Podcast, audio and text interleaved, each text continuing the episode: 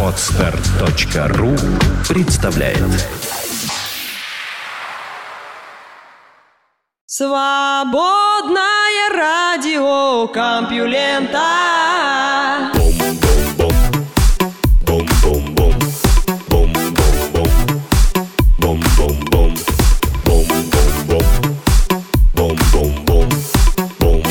привет! В эфире выпуск свободного радиокомпьюлента под названием «Три настроения». Вы слышите Лёшу Халецкого и впереди новости.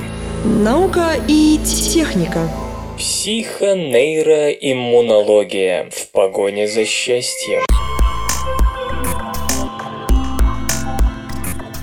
Когда Стив Коул был постдоком, его захватило необычное хобби. Он подыскивал коллекционерам живописи художников, которые могли им понравиться. Рассматривать картины, а он всегда любил этим заниматься, стало еще интереснее. Появлялся дополнительный слой смысла, говорит он. Мне нравилось находить художникам благодарную аудиторию. Эксцентричное увлечение, не более того. Но потом исследования привели его, ныне профессора Центра психонейроиммунологии, иммунологии имени Казинза Калифорнийского университета в Лос-Анджелесе к мысли о том, что ощущавшееся им приятное возбуждение принесло пользу не только рынку живописи, но и его собственной иммунной системе, а залогом хорошего расположения духа было осознание того, что у его деятельности есть смысл. Несколько лет назад большинство молекулярных биологов, обладающих чувством собственного достоинства, подняли бы насмех подобную идею. Сегодня есть данные данные о том, что состояние ума действительно влияет на здоровье, но по-прежнему трудно объяснить, как это возможно на молекулярном уровне, каким образом субъективные ощущения связаны с чрезвычайно сложной физиологией нервной и иммунной систем. Этим вопросом как раз и занимается психонейроиммунология, которую часто критикуют за отсутствие научной строгости.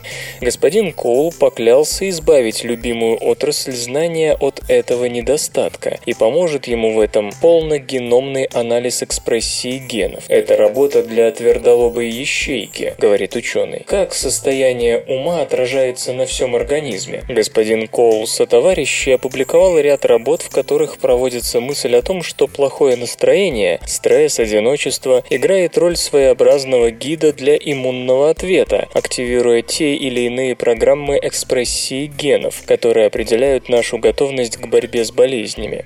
Если это действительно так, то мировосприятие оказывает влияние на все, от шансов приобрести хроническое заболевание, диабет, проблемы с сердцем до клинической картины СПИДа и рака.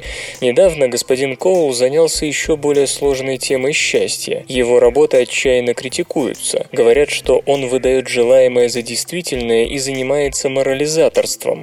Но ради того, чтобы найти ключ к здоровью, он готов потерпеть. Стоит заговорить о психонейроиммунологии с высококвалифицированным нейробиологом или иммунологом, как немедленно раздается сдавленный смешок, говорит иммунолог Стивен Смейл из Калифорнийского университета в Лос-Анджелесе, который с центром имени Казинза не связан. Но это не значит, что данная тема навеки похерена. Все-таки надо выяснить, как взаимодействуют иммунная и нервная системы. В 1964 году у редактора одного американского журнала Нормана Казинза нашли болезнь Бехтерева, Бехтерева, анкилозирующий спондилоартрит, неизлечимое аутоиммунное расстройство. Шанс выздороветь составлял 1 к 500. Казинс отказался от услуг врачей, но вы не вздумайте ему подражать, и разработал собственную терапию счастьем. Регулярно смотрел фильмы братьев Маркс, например. По его мнению, именно это в конечном счете привело к чудесному исцелению. И тогда он учредил центр своего имени, который должен был заниматься изучением того, как психологические факторы влияют на здоровье. В то время наука отвергала всякую связь между настроением, равно хорошим и плохим, и физиологией. Но в 80-х и в начале 90-х годов было показано, что мозг напрямую связан с иммунной системой.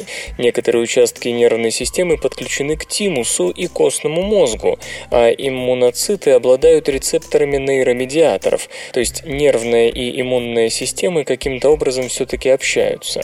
Более того, эти разговоры имеют клиническое значение, по крайней мере в случае стресса. Одним из первых это показал вирусолог Рональд Глейзер, который сегодня занимает пост директора НИИ поведенческой медицины Университета штата Огайо. Когда я приступал к своим исследованиям в начале 80-х, никто не верил в то, на что способен стресс, включая меня самого, вспоминает ученый. Его сотрудники провели анализ крови студентов и выяснили, что во время сессии активность иммуноцитов снизилась, а уровень антител вируса Эпштейна-Барр повысился. Иными словами, стресс подорвал иммунитет и позволил латентному вирусу вернуться к жизни. С тех пор интерес к психонейроиммунологии существенно вырос.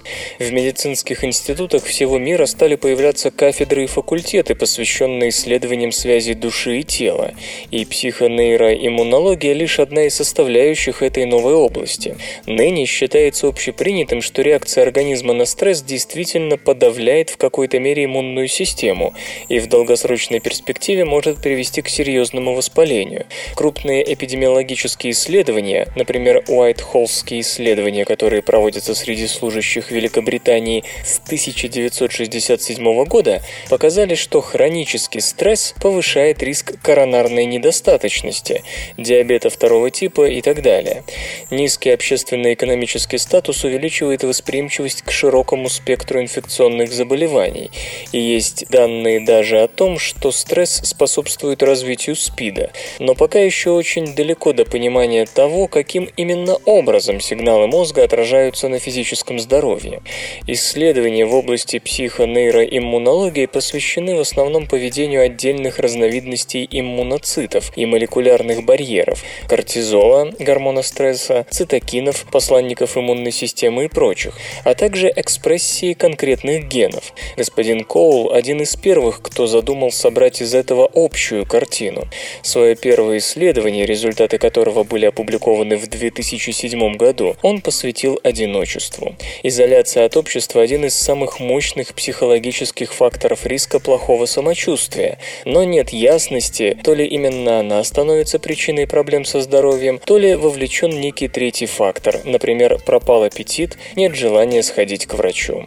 Господин Коул и его коллеги изучили экспрессию генов в лейкоцитах шести хронически одиноких людей. Они утверждали, что на протяжении нескольких лет постоянно чувствовали себя в изоляции и к тому же боялись других людей.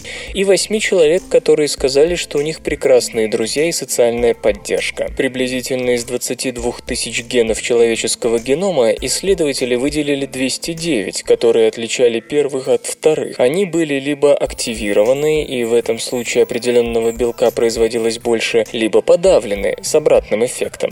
Любой ген может выглядеть не так, как у другого человека, исключительно по воле случая. Но господин Коул разглядел закономерность. Значительная часть активированных генов у одиноких людей была вовлечена в воспалительную реакцию, тогда как многие из подавленных играли антивирусную роль. У общительных все было наоборот. Исследование, конечно, маленькое, но одно из первых, в котором удалось показать связь психологических факторов риска с изменениями экспрессии генов. Полученные данные затем удалось воспроизвести в группе из 93 человек. Господин Коул утверждает, что аналогичная ситуация наблюдается у людей, на которых обрушиваются самые разные напасти, от надвигающейся потери близкого человека до нищеты. Все это имеет эволюционный смысл, считает он. Древние люди жили тесными группами, в которых риск распространения инфекции был очень высок, поэтому выживали те, у которых антивирусные гены работали на отлично. Напротив, отшельники и другие люди, которые вели опасную жизнь, могли чаще пораниться и занести инфекцию, поэтому в этой среде выживали индивиды с активированными генами воспалительного ответа. Это позволяло ранам затягиваться быстрее, а инфекция не приводила к серьезным последствиям. Но в наше время стресс вызывает совершенно бесполезное воспаление, которое со временем только наносит вред тканям, повышая риск хронических заболеваний – атеросклероза, рака, диабета. Иммунологу-традиционалисту, вроде господина Смейла, полученные господином Коулом результаты кажутся распрекрасными, но убедят они его только в том случае, когда таким же образом будет показана связь стресса со всей физиологической системой в целом. Пока не будет полного понимания этого механизма, организма, к вам будут относиться скептически, наставляет он господина Коула. Того же мнения придерживается иммунолог Александр Тараховский из Рокфеллеровского университета. По его словам, определить точные механизмы, например, какой эффект вызывает тот или иной нейромедиатор, очень трудно, поскольку и мозг, и иммунная система невероятно сложны.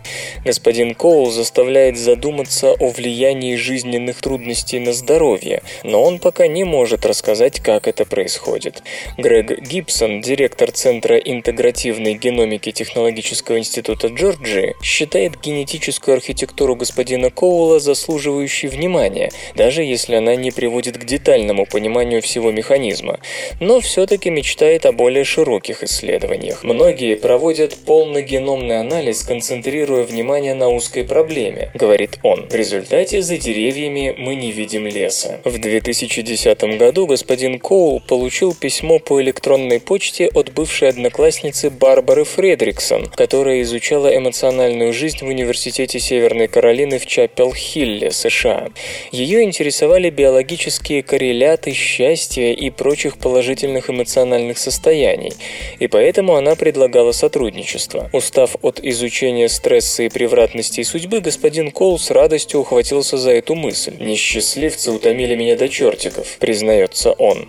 Положительные эмоции – штука еще более скользкая, чем стресс, потому что у них нет биологического маркера вроде кортизола, и нет простого способа вызвать их в лабораторных условиях. Биологам приходится верить тому, что подопытные пишут в анкетах. Но, возможно, если мы возьмем гены, которые были приведены в определенное состояние стрессом, и переключим их, то это и будет биологическим коррелятом счастья. Господин Коул принял участие в трех небольших рандомизированных контролируемых исследованиях на эту тему. В двух первых изучались 45 уставших сиделок и 40 одиночеств, которые пропили курс антидепрессантов, в результате чего экспрессия генов в лейкоцитах переключилась с воспалительной реакции на антивирусную. В третье исследование, которое возглавлял психоонколог Майкл Энтони из Университета Майами, были вовлечены 200 женщин с раком груди на ранней стадии. В организме тех из них, которые прошли 10-недельный курс управления стрессом, гены, связанные с воспалением и метастазированием, оказались подавлены в большем числе, чем у женщин из контрольной группы, посетивших однодневный образовательный семинар. Одновременно у первых включились гены, вызывающие интерфероновый ответ первого типа, который борется не только с вирусами, но и с опухолью. Физиологические изменения возникают параллельно психологическим, так что следите за настроением. Коул и Фредриксон воодушевились и решили пойти дальше. Что вообще происходит с организмом, когда человек счастлив? Они задали 14 вопросов 80 респондентам. Как часто на прошлой неделе они чувствовали себя счастливыми или довольными жизнью? Как часто им казалось, что жизнь наполнена смыслом? Ну и тому подобное. Анкета была построена так, чтобы разделить два вида счастья, выделяемых психологами. Гедонистическое, речь о материальных телесных наслаждениях, вкусной пище, техничном сексе, и эвдемоническое, удовлетворение от деятельности, которая кажется наполненной более глубоким смыслом, от умственных занятий, социального взаимодействия, благотворительности. К своему удивлению, исследователи обнаружили, что два счастья по-разному влияют на экспрессию генов.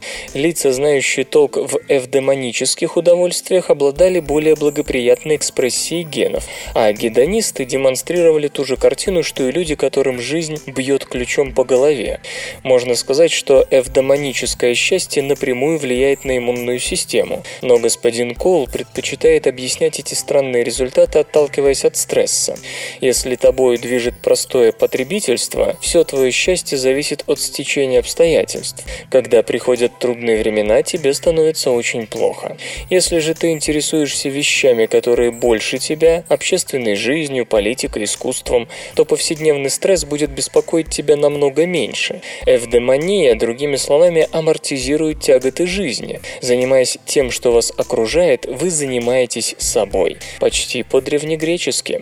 Такими высказываниями господин Кол навлекает на свою голову дополнительную критику. Психолог Джеймс Коин из Пенсильванского университета считает, что исследование Коула и Фредриксон слишком маленькое, чтобы делать из него какие бы то ни было выводы. Он также уверен, что обе разновидности счастья в этом исследовании тесно коррелируют, и поэтому могут считаться одним и тем же. Не нравится ему и то, что из предварительных спорных результатов выводится мораль «живи, мол, правильно, а то умрешь». Господин Коин призывает специалистов по психонейроиммунологии прекратить рассказывать о выгоде того или иного душевного состояния для здоровья, пока это не будет окончательно доказано. В общем, хватит писать книги и проводить семинары о том, как следует жить.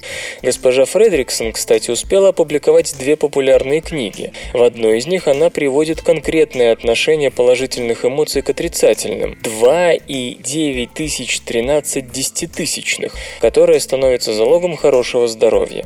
Эта работа, названная «Положительность», «Позитивити», получила благожелательные отзывы таких выдающихся психологов, как Дэниел Голман и Мартин Селигман.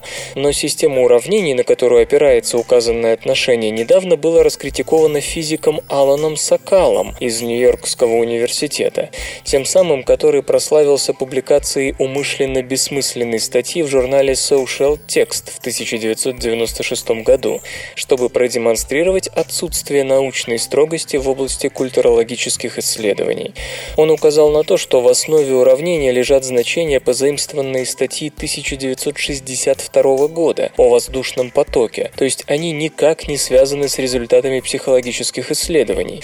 Госпожа Фредриксон признала, что у нее проблемы с математикой, но заявила, что взяла данные из статьи о комплексной динамике групп и что она по-прежнему держится принципов, изложенных в книге. Имеется достаточно свидетельств тому, что эмоции влияют на здоровье. Коул и Фредриксон согласны с тем, что исследование было небольшим и что его следует сначала воспроизвести, но анкета обоснована предыдущими студиями, а в том, что два вида счастья тесно связаны, нет ничего странного. К тому же корреляция еще не означает, что то и другое суть одно. Рост и вес тоже коррелируют, знаете ли. Тем, кто подвязается на ниве психонейроиммунологии, не привыкать к скептису. Даже история основателя этой области подвергается сомнениям. Иммунологи подозревают, что Казинзу поставили неверный диагноз. Вместо болезни Бехтерева у него могла быть ревматическая полимиалгия, которая довольно часто проходит сама собой. Несмотря на всю критику и на то, что пока можно оперировать лишь очень предварительными данными, господин Кол увлечен мыслью о том, что положительные эмоции способны смягчить вредное воздействие обстоятельств на здоровье. Хотя он больше не дает искусствоведческих консультаций, его греет мысль о том, что те занятия помогли ему справиться с нехорошими вещами и научили планировать будущую жизнь. Вслух и с выражением читаю стихотворение. Георгий Адамович «Там где-нибудь».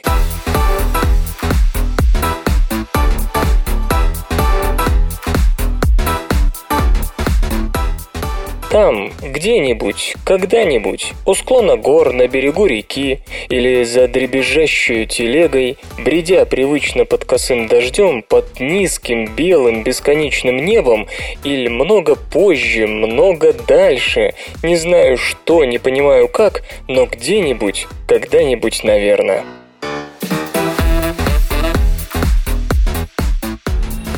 Наука и техника. Звезды в центре галактики движутся по неожиданным орбитам. Пару месяцев назад была составлена новая объемная карта расположения и направлений движения звезд в ядре нашей галактики, показавшая, что светила имеют орбиты, похожие не на банан, как считалось, а скорее на арахисовый орешек или замкнутую восьмерку, символ бесконечности. И это важно, поскольку движение звезд отражает не только настоящее, но и прошлое, и иные орбиты вращения светил вокруг центра Млечного Пути указывают на иные же истории их образования и возмужания. Элис Квиллен из Рочестерского университета, Великобритания, и ее коллеги не без трудностей создали математическую модель происходящего в центре Млечного Пути.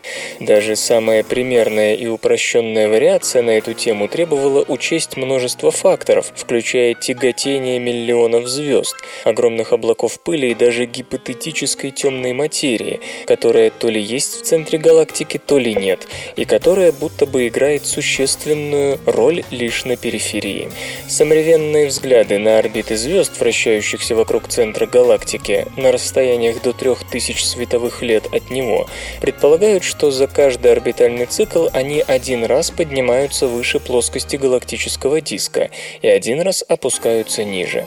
Пересекая плоскость и резонансную точку, они получают небольшой дополнительный импульс, словно дети, качающиеся на качелях. В итоге таких колебаний светила должны довольно резко менять свою высоту относительно плоскости и при этом не очень сильно отклоняться от центра диска в горизонтальном отношении, орбита в форме банана. Однако, согласно построенной астрономами модели, получается, что отклонения в горизонтальном отношении не слишком уступают отклонениям вертикальным, то есть орбита не вытянута вверх и вниз так серьезно, как предполагалось, исходя из теоретических предпосылок, и скорее напоминает восьмерку или орешек арахиса. Это значит, что если вертикальные колебания звезд и были когда-то столь мощными, как предсказывала теория, то со временем они ослабли, а образование ядра могло быть не таким коротким, поэтому орбиты входящих в него звезд в значительной степени сгладились, сделавшись по форме похожими на тот же орешек арахиса, на который похоже все ядро Млечного Пути.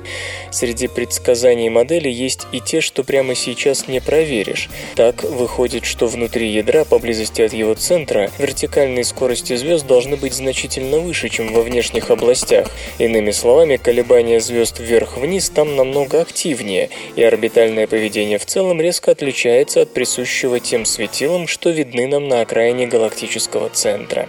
Чтобы в полной мере оценить эту информацию на широкой выборке звезд, исследователи надеются дождаться данных космической обсерватории Гайя, которая вот-вот начнет свой путь к рабочему месту.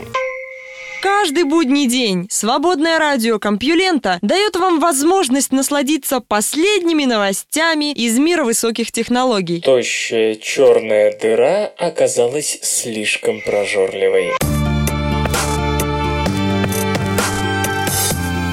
Объект М101 ULX-1 всегда считался обычной черной дырой звездных масс, просто очень ярко светящейся в рентгеновском диапазоне. Но потом излишняя светимость окружения черной дыры все же заставила астрономов увидеть в ULX-1 кандидата в черную дыру промежуточных масс, связующее звено со сверхмассивными дырами.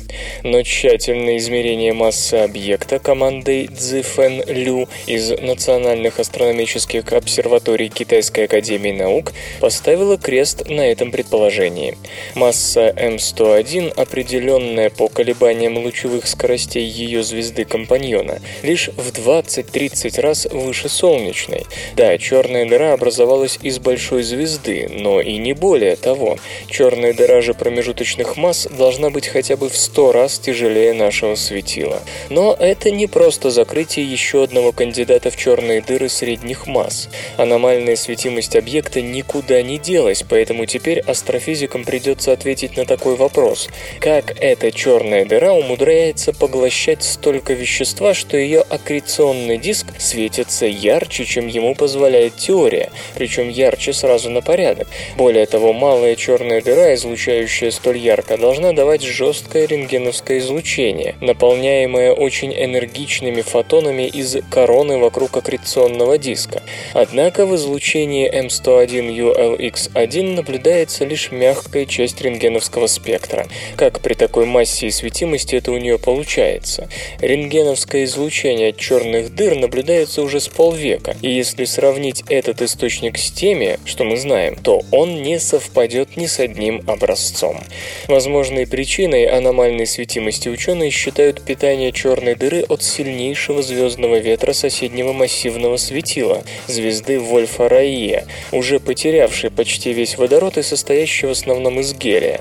Казалось бы, она должна быть близка к черной дыре, благо период вращения светила вокруг последней команда господина Лю определила в 8,2 земных дня, но до сих пор такая подпитка считалась недостаточно эффективным механизмом, который просто не способен дать десятикратное превышение нормальной светимости. Что ж, мяч на стороне теоретиков, поэтому поэтому ждем новых гипотез.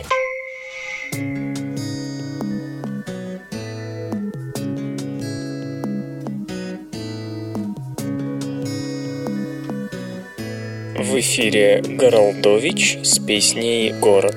Город проснулся, город хочет есть, город хочет жить город хочет петь.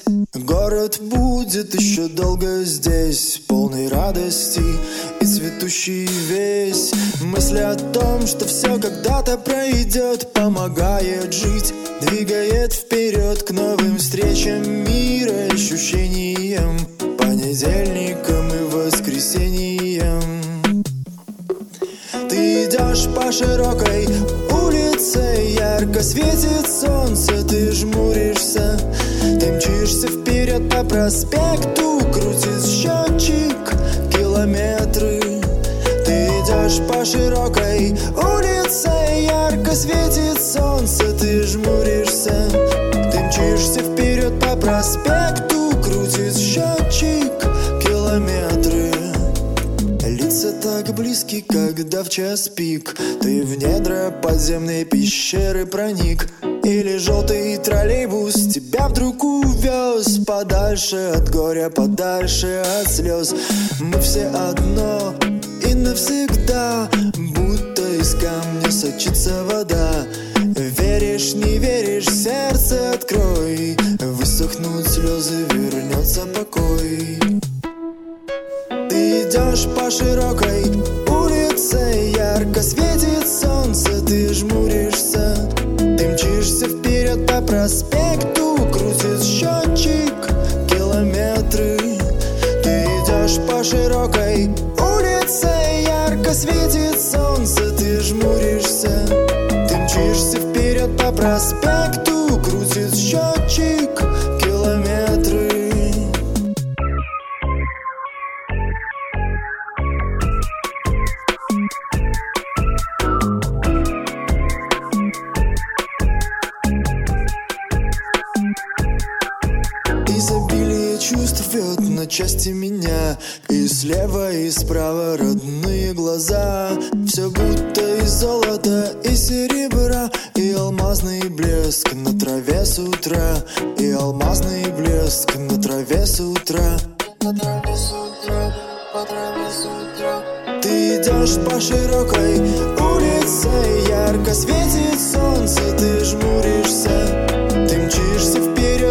проспекту, крутит счетчик километры. Ты идешь по широкой улице, ярко светит солнце, ты жмуришься, ты мчишься вперед по проспекту, крутит счетчик километры, километры, километры. Пилюли с наночастицами приходят на смену инъекциям. Лекарства, доставляемые к очагу болезни наночастицами и избирательно действующие только на пораженные клетки, давно испытываются, но их врожденный недостаток, необходимость ввода в кровоток, ограничивает их применение. Именно поэтому исследователи во главе с Робертом Ленгером из Массачусетского технологического института разработали новый тип наночастицы, который можно принимать перорально, проглатывать, с последующим поступлением в организм через пищеварительный тракт, как в случае обычного лекарства. Как это делается и работает? Ученые использовали покрытие из компонентов неонатального FC-рецептора, белка, позволяющего младенцам усваивать из материнского молока антитела LGG, которых в иммунной системе новорожденного катастрофически не хватает. В норме у взрослого человека работает обычный FC-рецептор, не пропускающий чужие антитела. Использовав для своих наночастиц покрытие из неонатальных FC-белков, ученые попросту обманули клетки стенок кишечника, предложив организму наночастицы из биосовместимых полимеров, блок сополимеров полимолочной кислоты и полиэтиленгликоля на правах антител из материнского молока, причем сделав это во взрослом теле, давным-давно материнское молоко не усваивающим. В итоге вероятность преодоления стенки кишечника для наночастиц наночастиц повысилась в 11 раз и достигла уровня, при котором пероральный прием инсулина позволил подопытной мыши снизить уровень сахара в крови столь же эффективно, как если бы речь шла о привычной инъекции. Опыт оказался успешным, но, как подчеркивают разработчики, инсулин – это лишь верхушка айсберга. Да, возможность введения такого лекарства без инъекций и потери эффективности, часто сопутствующей пероральному приему, безусловное благо, поскольку инъекции, разумеется, куда менее удобны. Но новые наночастицы способны облегчить жизнь и в других случаях, когда обычные методы в принципе не справляются. Так, при высоком уровне холестерина в крови или артрите убедить больного регулярно посещать врача, который делал бы соответствующие инъекции, не всегда удается. Да и возможностей такого рода у подобных пациентов часто попросту нет. Если вы пациент и у вас есть выбор, то он, скорее всего, будет сделан в пользу лекарств, которые можно принимать перорально, резонно замечает господин Ленгер. Кроме того, сейчас клинически испытываются сразу несколько лекарств, упаковываемых в нанокапсулы и способных нести компоненты хемотерапии рака или даже малые интерферирующие РНК, которые могут отключать выбранные гены в опухолевых клетках, что тоже может быть полезно при антираковой терапии. Обычно опухоль окружена текущими кровеносными сосудами, через которые наночастицы и доставляют свой груз к больным клеткам, не высвобождая небезопасные вещества в здоровых областях организма. Это позволяет радикально сократить сторонние эффекты химиотерапии, которые часто отталкивают больных от этого варианта лечения. Внедрение наночастиц, несущих инсулин и антираковые препараты, продолжается, но разработчики уже задумались над наноносителями, которые могли бы преодолеть еще более жесткий барьер – гемоэнцефалический, отделяющий содержимое крови от клеток мозга и являющийся одним из главных препятствий по доставке лекарств головному мозгу. А интересно, подумал ежик, если лошадь ляжет спать, она захлебнется в тумане. Вы не захлебнетесь в тумане новостей. Слушайте подкаст «Компьюленты». Избыток позитронов как итог дефицита теоретиков.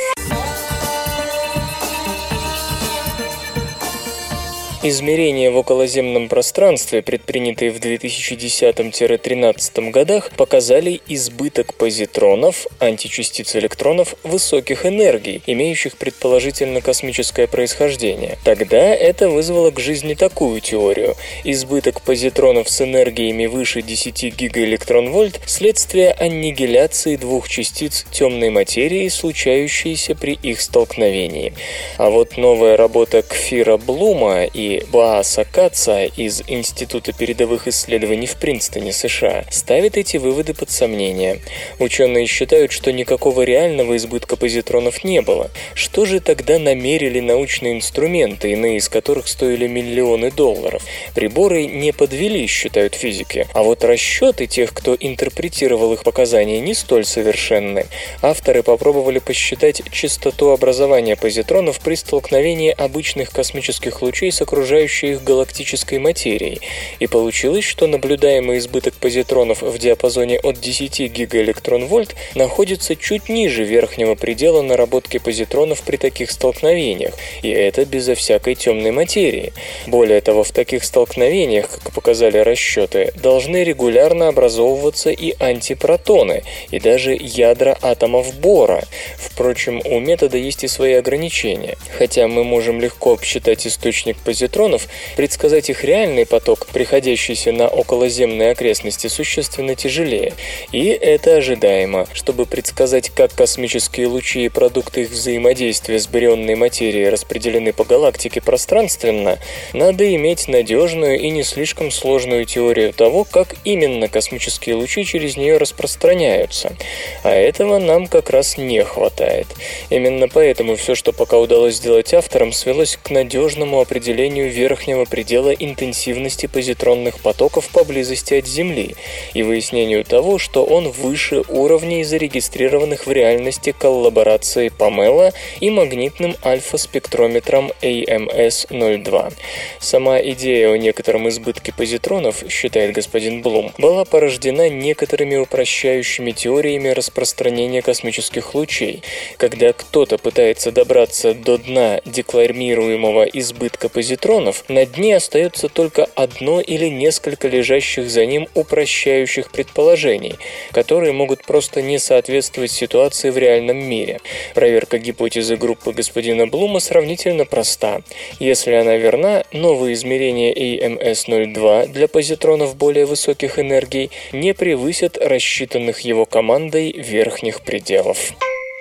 Исторический анекдот. Однажды королева Елизавета принимала у себя самую известную женщину, тоже в своем роде королеву, Грейс О'Мейл. Грейс называли королевой пиратов. Интересное, наверное, было зрелище. На входе у Грейс отобрали спрятанный кинжал, и Елизавета была немного обеспокоена фактом его наличия. Затем Грейс отказалась поклониться перед королевой, потому как не признавала в ней королевы Ирландии. Когда Грейс приложилась к табакерке с нюхательным табаком, Потом одна из знатных дам протянула ей платок. Воспользовавшись им по назначению, то бишь высморкавшись, она швырнула платок в ближайший камин. Отвечая на изумленный взгляд Елизаветы, Грейс заявила, что у них в Ирландии однажды использованный платок выбрасывают. Наука и техника. Почему диабет портит память? Диабет второго типа возникает тогда, когда клетки печени, мышц и жировой ткани становятся нечувствительны к инсулину и перестают из-за этого поглощать глюкозу из крови. Возникает это как реакция на передозировку инсулина, которая случается, если есть много сахара и жиров. Такая диета вызывает поджелудочную железу производить как можно больше инсулина, и вслед за этим у клеток повышается порог чувствительности к нему. Снижение чувствительности к инсулину вызывает вызывает не только метаболические нарушения, но еще и проблемы с памятью. В какой-то момент исследователи заметили, что диабет второго типа служит одним из мощных факторов риска болезни Альцгеймера, и в 2005 году удалось понять почему. Оказалось, что при нейродегенеративных расстройствах гиппокамп, один из главных центров памяти, теряет чувствительность к инсулину. Диабетическими становятся не только печень с мышцами, но и мозг. В мозге животных, которых кормили специально разработанными разработанной диабетической диетой появлялись нерастворимые отложения белка бета-амилоида, классический признак болезни Альцгеймера. Так удалось более-менее четко понять, как инсулин связан с памятью и почему диабет второго типа вызывает ее нарушение. Грубо говоря, диабет можно рассматривать как самую раннюю стадию болезни Альцгеймера. При этом по конкретным причинам того, почему при альцгеймеризме гибнут нервные клетки, согласия среди исследователей до сих пор нет. Некоторые Некоторые считают, что тут дело не столько в нерастворимых отложениях, сколько во вполне себе растворимых олигомерах того же бета-амилоида, обладающих токсичным эффектом, и что нерастворимые отложения есть лишь результат работы самих нервных клеток, пытающихся изолировать токсичный белок. И еще один неясный момент. Действительно ли бета-амилоид вызывает ослабление нервных клеток при диабете второго типа? Может, бета-амилоидное отложение – это что-то сопутствующее, будущее, а диабетическое ослабление памяти случается из-за чего-то другого. Чтобы проверить это, Юэн Макней из Университета Олбани в Нью-Йорке вместе с коллегами провели следующее исследование. Они кормили крыс диабетической едой, ждали, когда у животных разовьется диабет, а потом сажали их в темную клетку, в которой по полу пропускался слабый электрический ток. Удар током вызывал у крыс стресс и заставлял их замирать на месте. Если крысы питались нормально и никакого диабета у них не было, они запоминали, что в темной клетке ничего хорошего их не ждет, и замирали в ней безо всякого удара током. У животных с диабетом память была слабее, и, как ожидалось, они забывали о неприятностях темной клетки. Тогда исследователи ввели животным антитела, которые соединялись с бета-амилоидом так, чтобы предотвратить выпадение его в осадок, и никаких изменений в поведении крыс не произошло.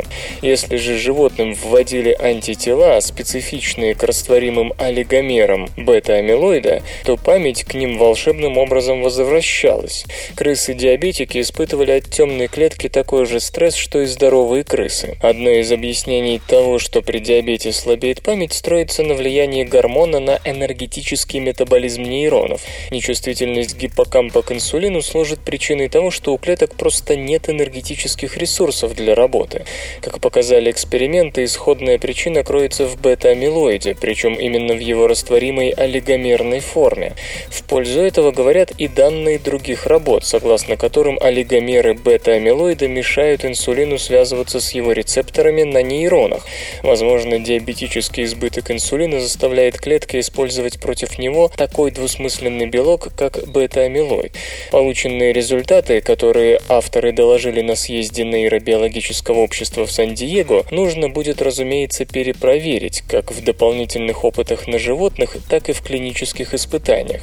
Но если все подтвердится, это позволит создать лекарство, которое, возможно, поможет победить сразу два опаснейших заболевания, число жертв которых растет с каждым годом. Впрочем, не стоит забывать и про альтернативное объяснение связи альцгеймеризма и диабета второго типа. Например, год назад ученые из Института биологических исследований Солка, США, пришли к выводу, что заболевания взаимодействуют через вспомогательные клетки нейроглии, которые из-за диабета забиваются нерастворимыми белками и перестают следить за самочувствием нейронов. На сайте компьюлента.ру вас встретят, обогреют, накормят и расскажут последние новости. У малярийных паразитов нашли общее слабое место. Малярия остается одной из самых опасных инфекционных болезней. По данным Всемирной организации здравоохранения, в 2010 году от нее умерло 660 тысяч человек. Про нее известно, кажется, все. Биология возбудителей малярии плазмодиев Plasmodium vivax и Plasmodium falciparum разобрана в самых мельчайших деталях. И однако, несмотря на все наши знания, удовлетворительной вакцины или лекарства против малярийных возбудителей до сих сих пор нет. Поэтому, кстати, исследователи часто сосредотачиваются не на самом возбудителе, а на его переносчике комаре, полагая, что болезнь легче предотвратить, чем потом от нее избавляться. Способы, которые предлагаются, чтобы не дать насекомым найти человека, порой весьма причудливы. Комаров пытаются лишить обоняния, против них рекомендуют использовать накожные бактерии или даже специальные грибы-мутанты, что уже отдает какой-то голливудской фантазии фантастикой. Время от времени, впрочем, появляются работы, в которых исследователи ищут слабое место у самого малярийного возбудителя. Однако большинство лекарств и вакцин против плазмодиев оказываются бессильны перед одной его особенностью. Этот паразит проходит через множество стадий жизненного цикла, и на стадии гипнозоита он прячется в печени и может пребывать там в спящем состоянии довольно долго, оставаясь скрытым от большинства терапевтических средств средств.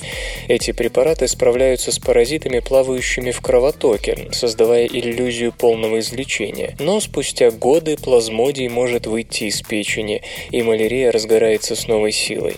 Вообще говоря, средство, которое действует на скрывшихся гипнозоидов, существует. Это примахин, впервые протестированный еще в 1940 году. Однако он имеет довольно неприятные побочные эффекты, которые могут вызвать даже анемию в довольно тяжелой форме. Кроме того, действие этого лекарства со временем слабеет и приходится увеличивать дозу.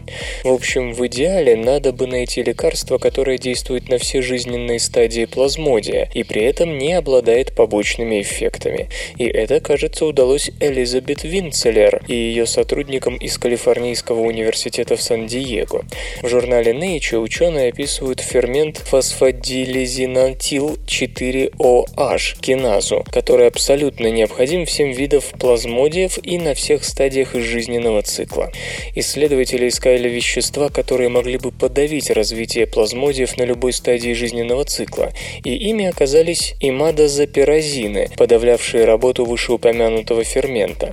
Эффект от этих соединений был продемонстрирован в опытах на грызунах, однако стоит сразу сказать, что ученые не проверяли, как имидазопиразины действуют на человеческие клетки, так что далеко не факт, что в будущих испытаниях блеснут своими лекарственными талантами. Но это не отменяет главного. Наконец-то ученым удалось найти у малярийных паразитов общее слабое место. То есть появилась молекулярная мишень, по которой нужно бить. Кто знает, может быть создание соответствующего оружия лишь дело времени. Стенки будущих токамаков получат неожиданный защитный слой.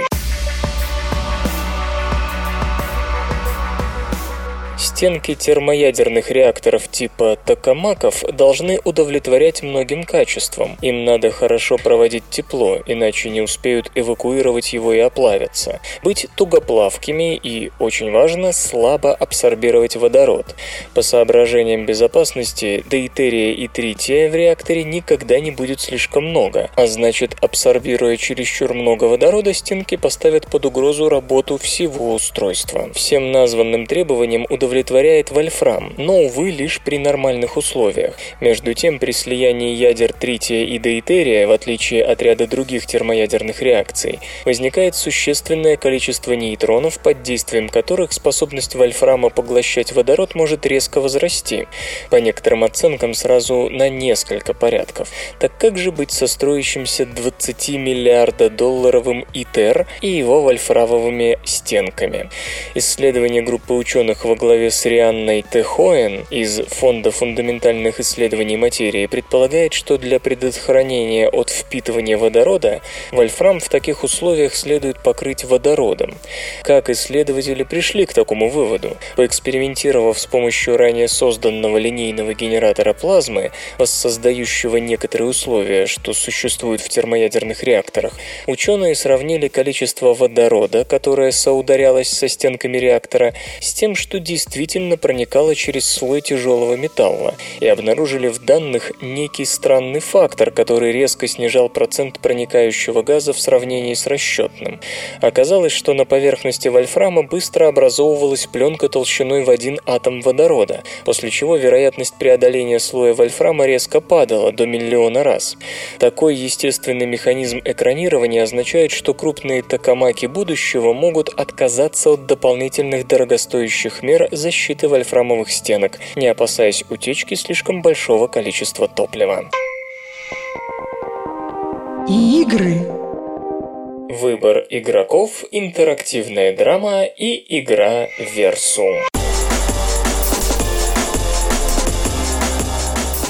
Наша жизнь состоит из набора заданий, грандиозных, средних и мелких, скажем, ежедневных дел.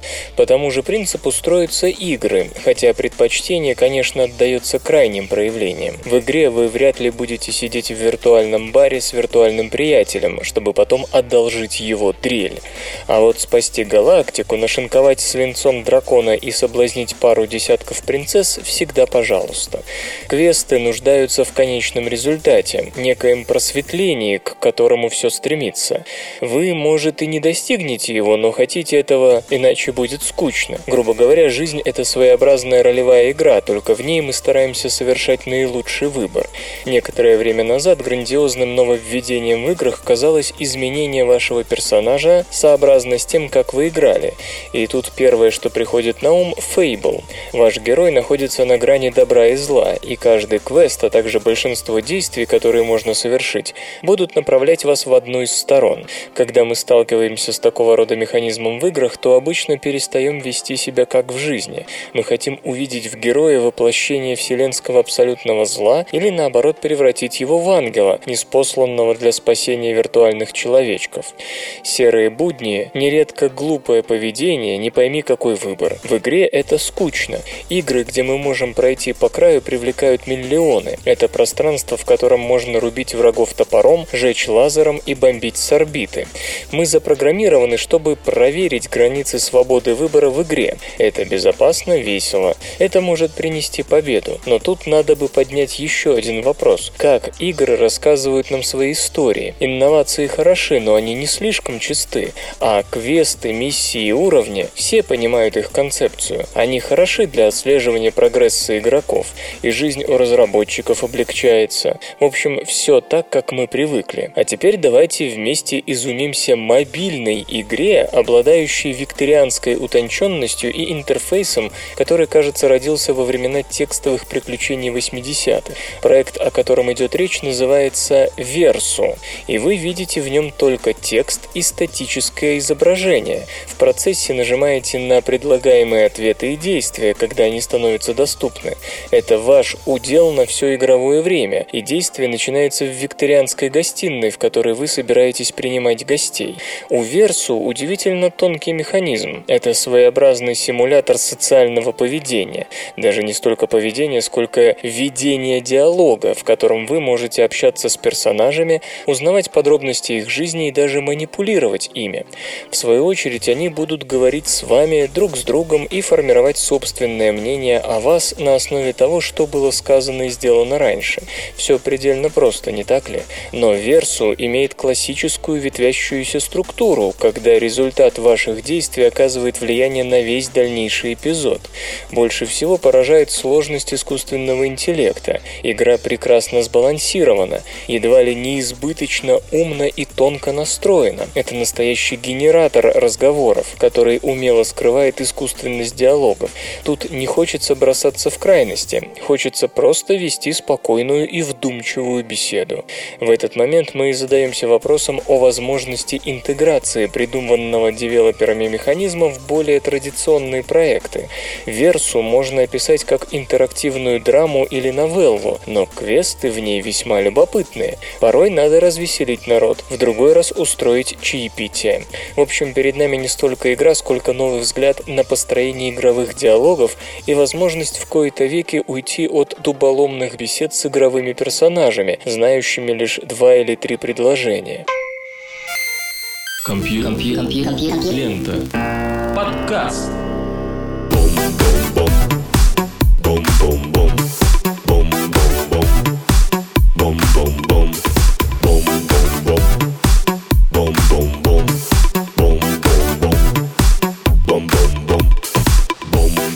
Выпуск «Три настроения» завершен. Вы слышали Лёшу Халецкого, «Свободное радио Компьюлента» и песенка. Свободное радио Компьюлента. Скачать другие выпуски подкаста вы можете на podster.ru